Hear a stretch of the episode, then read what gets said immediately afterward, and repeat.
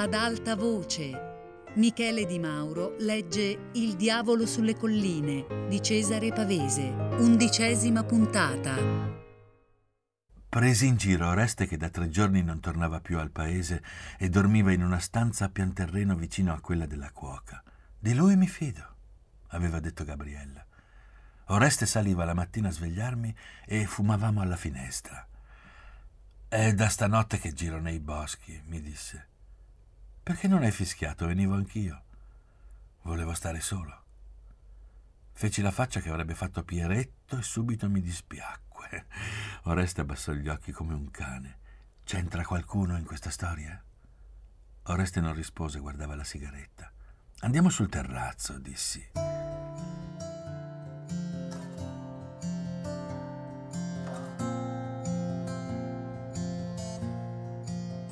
Al terrazzo si arrivava per una scaletta di legno che finiva a botola. Non ci eravamo mai saliti. A mezzogiorno Gabriella prendeva il sole lassù. Traversammo il corridoio in punta di piedi. La scaletta scricchiolò maledettamente al nostro peso. Oreste sbucò per primo. Era una specie di loggetta scoperta sotto il cielo e il sole fresco la riempiva tutta. Un muricciolo di mattoni la chiudeva e colonnine tutte intorno reggevano travi di legno posate a pergola. Sul muricciolo c'erano vasi di gerani scarlatti e le punte scure dei pini affioravano intorno. Mica male. Questa donna sa vivere. Oreste guardava perplesso. Sgabelli e accappatoi di spugna e uno sdraio erano piegati contro il muro. Pensai che dallo sdraio aperto non si doveva vedere altro che il cielo e i gerani. Caro mio, dissi a Oreste, non c'è bisogno di portarla al pantano. Questa è già nera più di noi. Ah, dici che prende il sole così? balbettò. Ti ha invitato a venirci anche te? Sorrisi e di nuovo mi dispiacque. Oreste non staccava gli occhi dagli accappatoi. Felici le formiche e i calabroni, dissi. Scendiamo.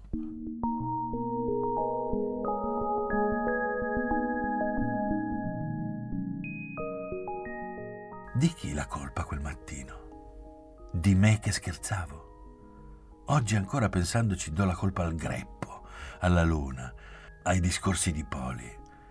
Avrei dovuto dire a Oreste andiamo a casa o parlarne con Pieretto. Forse Pieretto avrebbe ancora potuto salvarlo, ma Pieretto, che capisce tutto, in quei giorni non si accorse di nulla. Del resto il gioco piaceva anche a me. S'avvicinava mezzogiorno e Gabriella, che per tutta la mattina aveva passeggiato per casa in calzoncini, chiacchierato, sbattuto porte, fatto correre Pinotta, Gabriella spariva d'improvviso, lasciandoci sotto i pini assolati o nella tranquilla veranda a leggere o ascoltarci a vicenda. Oreste ed io ci davamo una rapida occhiata, era un nostro segreto, e quell'ora di sole trascorreva sospesa, ronzante, troppo lenta. Un mattino che Poli andò di sopra e per un po' non lo vedemmo, sentì che Oreste impallidiva. Non ero geloso d'Oreste. Io non pensavo seriamente a Gabriella, ma nemmeno mi chiedevo se lui ci pensasse. Mi godevo quel gioco, ecco tutto, era un po' come un altro segreto del pantano, altrettanto innocuo e tuttavia stavo attento che Pieretto non capisse. Piretto era il tipo da parlarcene a tavola.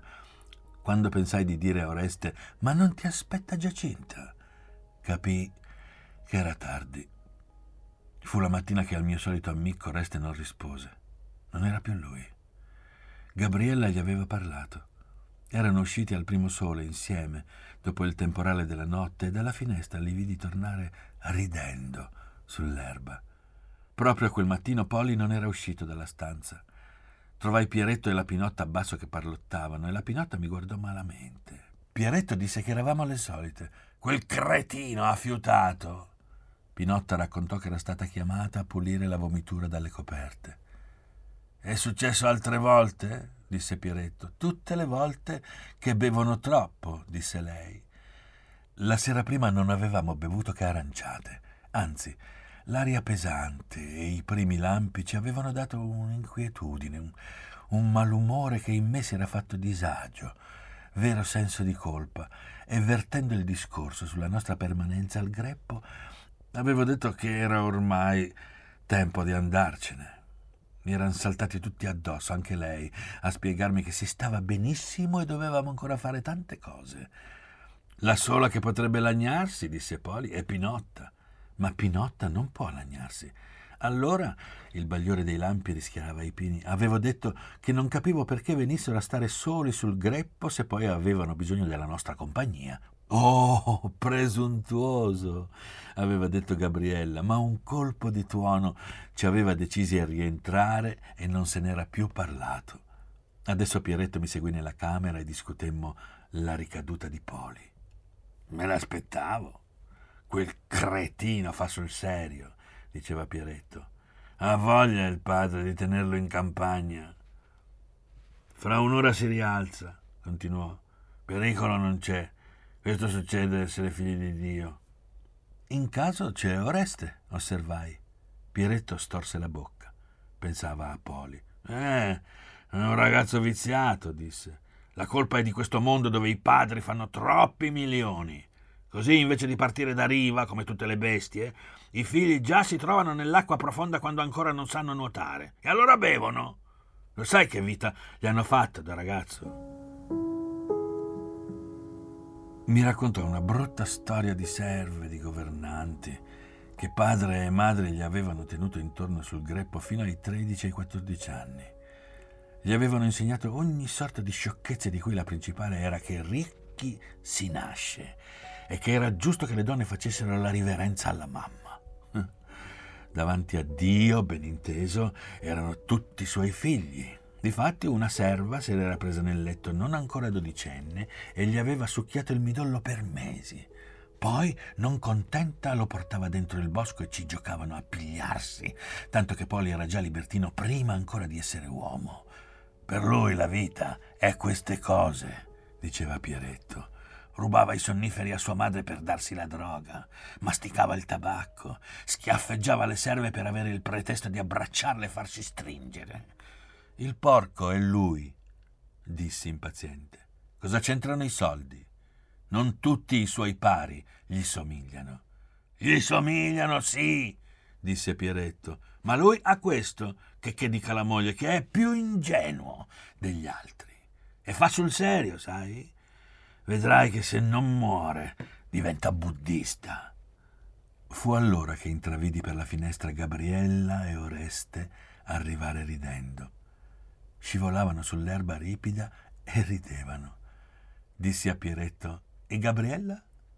Lei non prende la coca? Gabriella ci prende in giro tutti, disse. La diverte. Ma perché stanno insieme? Sono abituati a litigare. Non può darsi che si vogliano bene. Pieretto rise a modo suo e fischiettò. Questa gente, disse, non ha tempo da perdere. I suoi problemi sono più semplici. Casca sempre dalla parte dei soldi. Poi scendemmo in veranda e vidi Oreste e vidi lei. Gabriella era già stata da Poli, che aveva stanza separata dalla sua, e aveva detto al ritorno il malato è risorto. Nessuno parlò della droga. Sia a lei che a Oreste ridevano gli occhi, tanto che ci dimenticammo di Poli. Continuammo a discutere un progetto di andare l'indomani a una festa di paese, a ballare, paese famoso per la fiera di fine agosto. Quando Gabriella s'eclissò a mezzogiorno, diedi un rapido sguardo a Oreste e m'accorsi allora che non volle rispondermi. Stava seduto abbandonato e rimuginava tra sé, ma ancora gli splendevano gli occhi. Allora pensai sul serio a Giacinta.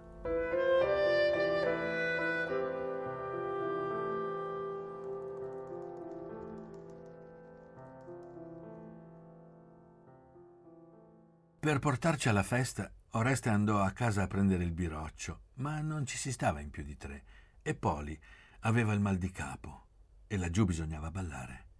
Allora dissi che restavo al greppo anch'io, perché ormai c'ero affezionato e anche un giorno di permesso al suo bello. Villani che siete, disse Gabriella, già seduta tra Oreste e Pieretto. Però è un peccato. Partirono salutandoci e ridendo.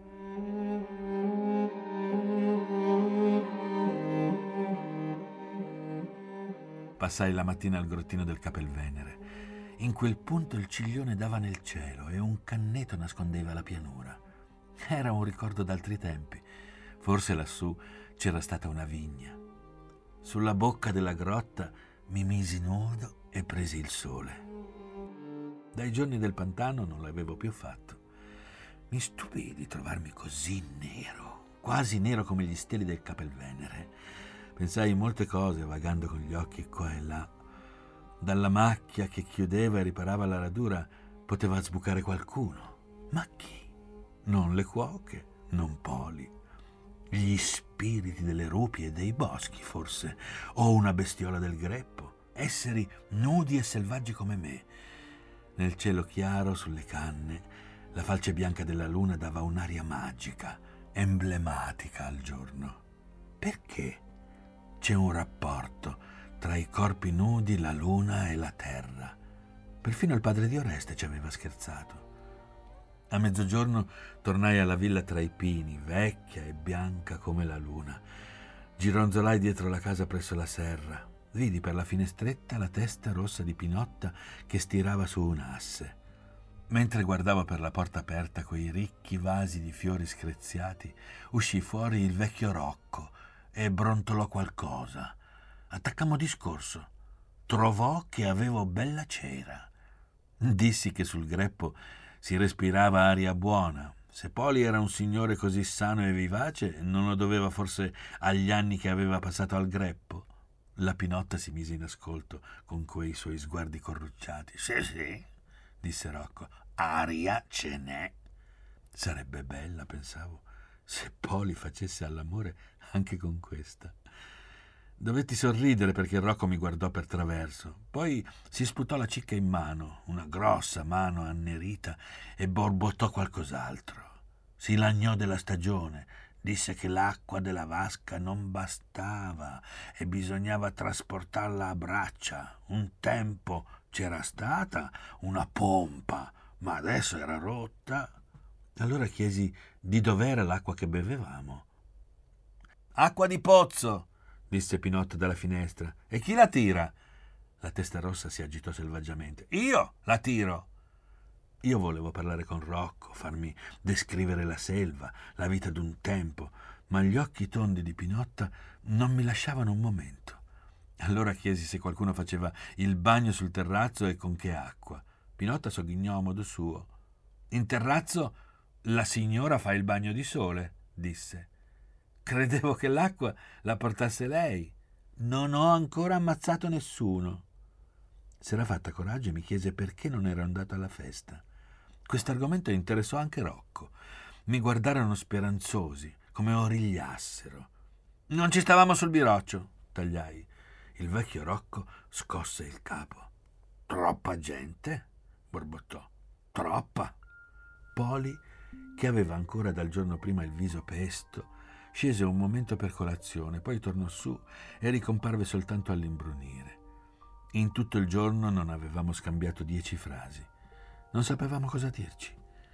Lui sorrideva quel sorriso stanco e gironzava. Sfogliai tutto il pomeriggio i vecchi libri nella stanza da gioco album ingialliti, vecchie enciclopedie e raccolte illustrate. Quando al crepuscolo entrò Poli, levai il capo e gli dissi Rientreranno per cena? Poli alzò gli occhi e si schiarì. Direi di bere intanto un liquorino, propose. Allora bevemmo seduti sotto i pini. Il tempo passa, osservai anche quassù dove tutto sembra fermo. Lei in fondo sta bene da solo, sorrise. Era in maniche di camicia e catenina, abbronzato. Perché, cominciò, non ci diamo del tu? Noi due siamo amici di Oreste. Ci demmo del tu. Si informò educatamente della mia vita di Torino, di quel che avrei fatto tornando a Torino. Parlammo di Pieretto, Gli raccontai che le donne d'Oreste l'avevano creduto un teologo e lui rise animandosi, disse che Pieretto valeva di più, ma che aveva un difetto. Non credeva nelle forze profonde, nell'inconscia innocenza che è in noi. Gli chiesi se quell'inverno lo passava al greppo. Annui taciturno, con gli occhi intenti. Penso sempre, gli dissi, che vederti in questo luogo dove sei stato bambino deve farti un certo senso. Per te qui tutto deve avere una voce, una vita sua, specialmente adesso. Poli taceva e ascoltava con gli occhi. Arrivando ci ha commosso anche me, dissi. Figurati. Non c'ero mai stato, ma questo misto di abbandono e di radici, non semplice campagna, è qualcosa di più. Mi interessava quanto mai. Quando ci stavi, era già così? Lui mi guardava, testardo. La casa era questa, disse. C'era più gente, più servizi, ma non l'hanno cambiata. No, no, non dico la casa. Parlo dei boschi, delle vigne incolte, di quest'aria selvatica. Stamattina prendevo il sole alla grotta e mi pareva che la collina avesse un sangue, una voce, vivesse. Lo vidi raccogliersi. Tu che ci sei da tanto tempo, hai mai pensato a queste cose sul greppo? Parlavo e dentro mi dicevo, tu sei matto. Eccone un altro. Chissà che una volta non si vada d'accordo. Ma Poli disse, tormentando il bicchiere, come tutti i ragazzi, ero pazzo per le bestie. Avevamo dei cani, dei cavalli, dei gattini. Avevo Bub, un irlandese da trotto che poi si è rotta la schiena. Nelle bestie mi piace l'indolenza, sono più libere di noi. Forse quello che dico della collina tu lo trovavi nelle bestie. Ti piacevano quelle selvatiche? Le lepri, le volpi? Non mi piacevano, disse Poli risoluto. Io con le bestie discorrevo come discorro con voi. Non si può discorrere con delle bestie selvatiche. Mi piaceva Bub perché si lasciava frustare. Mi piacevano i gattini perché li tenevo sulle ginocchia. Capisci? disse rischiarandosi come con una donna, come stare con mamma. Mamma è un'altra cosa, riprese. Poveretta, mi ha fatto soffrire. Ci fu l'inverno che andò a Milano e passai Natale solo, coi domestici e la neve. Stavo a guardare la neve dalla finestra nel buio e se le donne mi cercavano non rispondevo per farle ammattire. Ecco un ricordo per l'inverno, dissi. Mamma, non c'è più, disse Poli. Hai ragione, per me in campagna è sempre inverno. Così passò quella sera e a mezzanotte si dovette cenare. Pinotto ci guardava, noi due, a quel tavolo e aveva l'aria di divertirsi assai. Andava e veniva ciabattando. Una cert'ansia la sentivo, più di Poli. Bevemmo a lungo e a un certo momento, non so come, gli parlai di Rosalba. Gli chiesi dov'era, come fosse finita. Oh, disse Poli malinconico. È morta.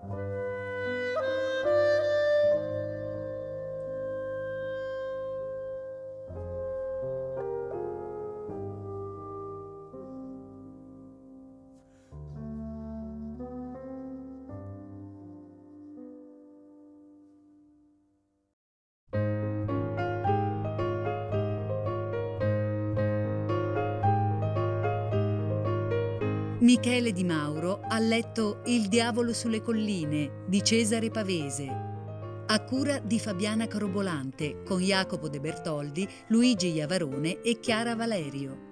Tutte le puntate su Rai Play Radio. Ad alta voce è un programma Rai Radio 3.